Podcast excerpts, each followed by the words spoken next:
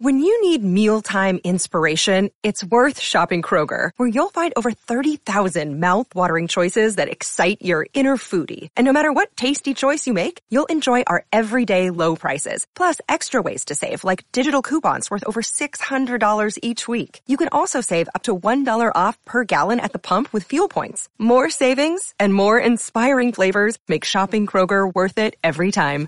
Kroger, fresh for everyone. Fuel restrictions apply. What's up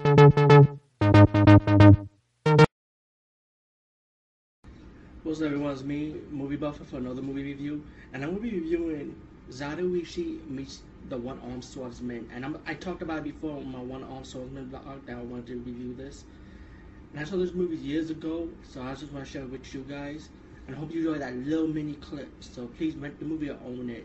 Meanwhile, you can also own Zatoichi meets Yojimbo, which is another versus with Zatoichi in it. Um, pretty much, the title says it all. It's Zatoichi versus the one-armed swordsman.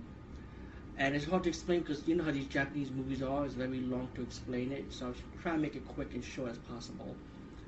Zatoichi fights on the other side while one-armed swordsman fight on the, uh, from the other side, the long side.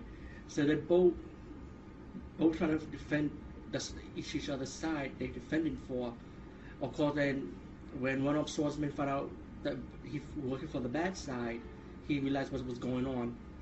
Now, fast forward to the showdown with one-armed swordsman versus Zatoichi. And let me just say, if you like spaghetti western, well, this is spaghetti western with the blade.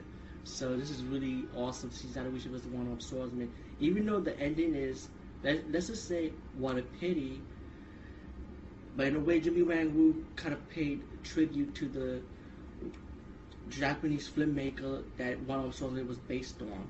So let's leave the ending like that. But all in all, there's two different versions of the movie, which I heard rumors of. That there'd be one for the agents, the China side of it, and one ended for the Japanese side of it. On which side you ever t- go for, you know. But the show with One Swordsman Zatoichi is priceless. The fight scenes are good. Not even against them, but even with other enemies that had to fight against each other. You know, if you like spaghetti western movies, this is like a spaghetti western style. Zatoichi versus One Arm Swordsman must own, or you could just rent it.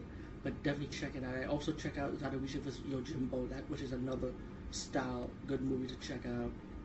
Similar to styles with the versus. Peace, bye, and I'm sorry this review was short, but I just want to be as short as possible.